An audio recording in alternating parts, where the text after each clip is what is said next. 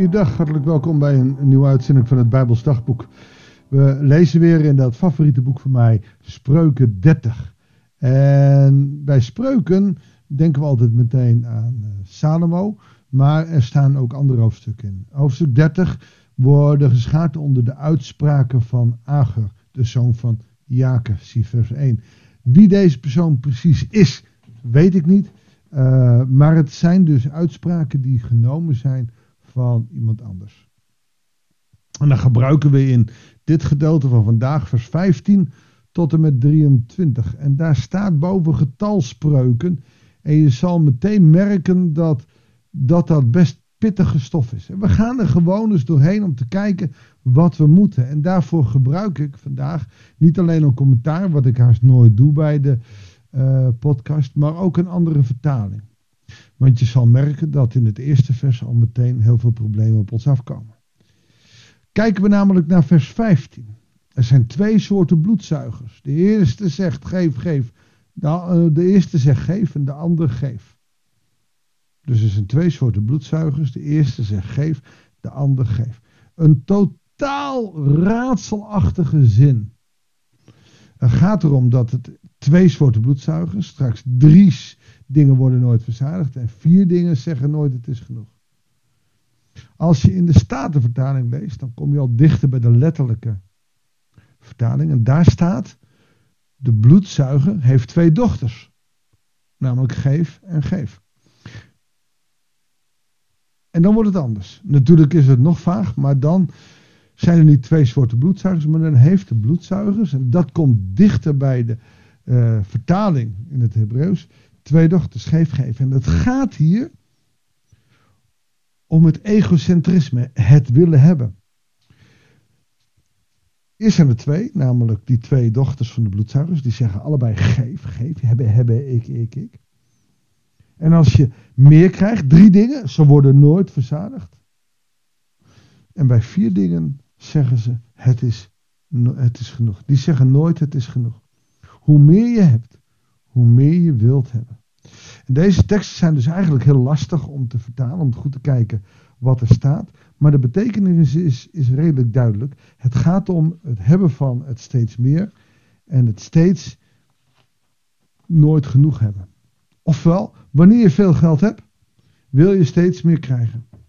Het is zo makkelijk om 100.000 euro te hebben, maar je hebt altijd tekort. Want van 100.000 euro, ja, dan koop je een huis en dan ben je weer.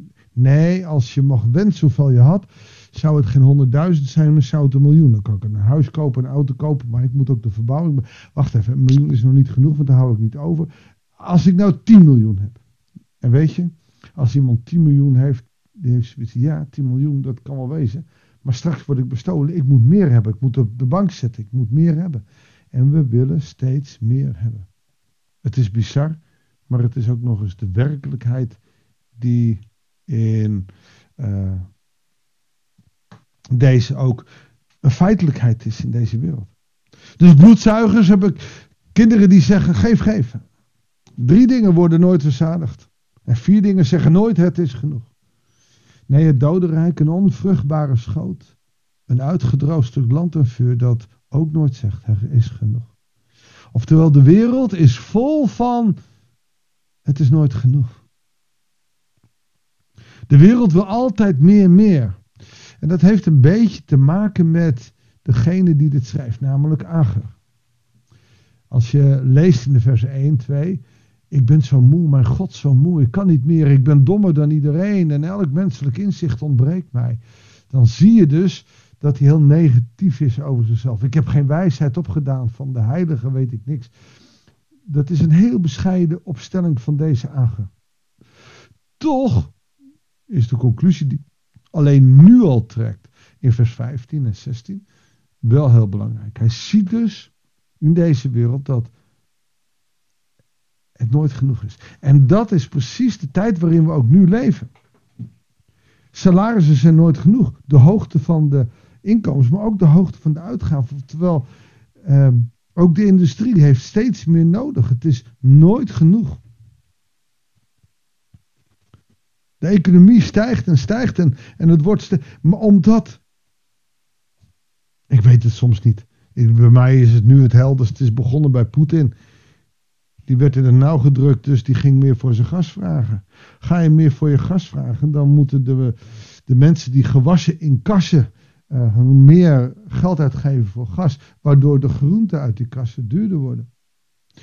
Maar vervolgens moet dat ook vervoerd worden met een auto die vanuit benzine en gassen worden betaald, wat duurder is geworden. Vandaar dat ook die prijs verhoogd wordt. Maar wat in een winkel, die heeft ook zijn gasprijs om de winkel te verwarmen.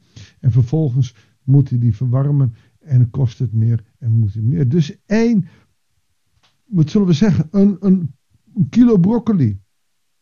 Die gaat op verschillende punten duurder worden omdat de gasprijs omhoog is. Oftewel, deze wereld heeft nooit genoeg, moet altijd meer hebben. Iemand in het nauw als Poetin wil meer hebben. Als chantage. En dat geeft niet om mensen. Iemand die rijk is, stinkend rijk, wil altijd meer, mensen, uh, meer hebben. En al gaat het ten koste van. Ten koste van een heleboel mensen. Het doet er niet toe. En dat is het verdrietige van het egoïsme. En daar gaat het over. Dus die 15 en 16 gaan over egocentrisme. Wie spottend neerkijkt op zijn vader en zijn moeder ongehoorzaam is, hem zullen de raven bij de beek de ogen uitpikken. Oftewel egoïsme en neerkijken, geen ontzag hebben voor je vader en moeder. Als dat onterecht is, dan zul je daarvoor gestraft worden. En nou komt hij weer met getallen. Drie dingen zijn te wonderlijk voor mij. Vier dingen kan ik niet bevatten. Hij speelt hier met getallen. En wat is dan te wonderlijk voor hem? Allereerst, de vlucht van een arend hoog aan de hemel. Hoe kan zo'n beest daar blijven? Heb je wel eens een arend gezien? Die kan, die kan stilhangen. Die helikoptervogel. Daar snapt hij niets van. Oftewel, het zijn gevaarlijke roofdieren. Of het glijden van de slang over de rots. Hoe kan die glijden? Hoe kan het? Hij, hij komt hier allemaal dingen tegen waarvan hij niks meer kan. Of de vaart van een schip op volle zee. Dat glijdt door het water. Of, en weer een heel ander voorbeeld, de weg van een man naar een meisje. Onmogelijke. Hij komt hier dingen tegen waarvan hij niet snapt hoe het werkt. Of dat nou is de liefde tussen man en vrouw, of dat is een arend die hoog in de lucht blijft staan. Er zijn dingen die hij niet kan bevatten. En feitelijk is dat mooi. Want wij, met onze wetenschappelijke beredenering, kunnen tegenwoordig alles. Maar ook alles wetenschappelijk benaderen. De weg van een man naar een meisje, ja, dat heeft met stofjes te maken van binnen. En dat is uh, verliefdheid. En nou, dat kun je wetenschappelijk aantonen. Hoe een schip op volle zeesvaart. Ook het uh, glijden van de slang, dat heeft met zijn huid te maken die oprommelt en uh, opribbelt en dan weer uitstrekt. Dan weet ik van wat hoe dat. We kunnen het wetenschappelijk benaderen. Maar mooier is als Agus zegt: Ik snap er niks van. Er zijn zoveel dingen die niet goed zijn, maar ook zoveel dingen die moeilijk zijn. Ook hier weer wat staccato, verschillende soorten teksten. Zie hier de houding van een overspelige vrouw. Ze doet alsof ze eet en haar mond afveegt. En ze zegt, ik heb niets verkeerd gedaan. Nou, ook dat is het egoïsme. Het voor jezelf opkomen zeggen, ik ben goed en ander niet. Van drie dingen beeft de aarde. Tegen vier dingen is er niet bestand. Daar komen weer een opsomming. Namelijk een slaaf die koning wordt. Dat past niet. Een slaaf hoort te dienen. En een koning hoort te heersen. een slaaf die de koning wordt, is de omgekeerde wereld. En dat gaat de aarde van beven. Dat, dat klopt niet in het systeem. Een zot die genoeg te eten heeft. Of iemand die niet goed voor zijn geld zorgt. Een zot die verkeerd omgaat met de economie als het ware. Dat hij opeens genoeg te eten heeft. Het klopt niet. Of een onuitstuin, onuitstaanbare vrouw die een man vindt. Je weet wel van die vrouwen waarvan je zegt, ja nou dat zal toch nooit goed gaan. Of, of de vierde, een slavin die haar meesteres verdrinkt. Wauw, dat kan niet. En waar dus Agu mee, mee zit te denken en ons deelt waar, waar zijn zorg ligt, is wat gebeurt hier? De wereld staat op zijn kop. En hoe werkt die wereld? Hij observeert hier de wereld. En dat is het mooie.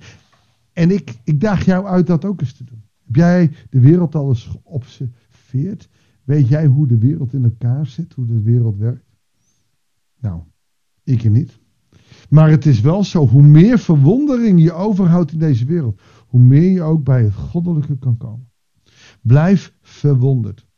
Blijf altijd verwonderd in alles wat je ziet, voelt en meemaakt. Want als je die verwondering vasthoudt, dan zul je ook de wonderlijke wereld van God iets meer kunnen doorforsen. Of in ieder geval de verbazing eromheen hebben. Mag ik voor je bidden? Heere God, de wereld is zo dwaas. Als we om ons heen kijken, zien we dingen die niet kloppen. Zijn er dingen die raar zijn? Zijn er mensen die zo anders reageren dan wij denken dat goed is, Heere God? Maar wat exact goed is, weten we niet. Wat exact goed is, dat weet u. Heere God, maar voor ons is dat wel eens te wonderlijk. Leer ons met ogen vol verwondering te kijken. Dat we niet alles weten, maar dat die verwondering er is, zodat we u daardoor beter leren kennen. Heer, zegen ons zo met verwondering. Dat bidden we u in Jezus' naam. Amen. Dankjewel voor het luisteren. Ik wens je God zegen en heel graag tot de volgende uitzending van het Bijbelsdagboek.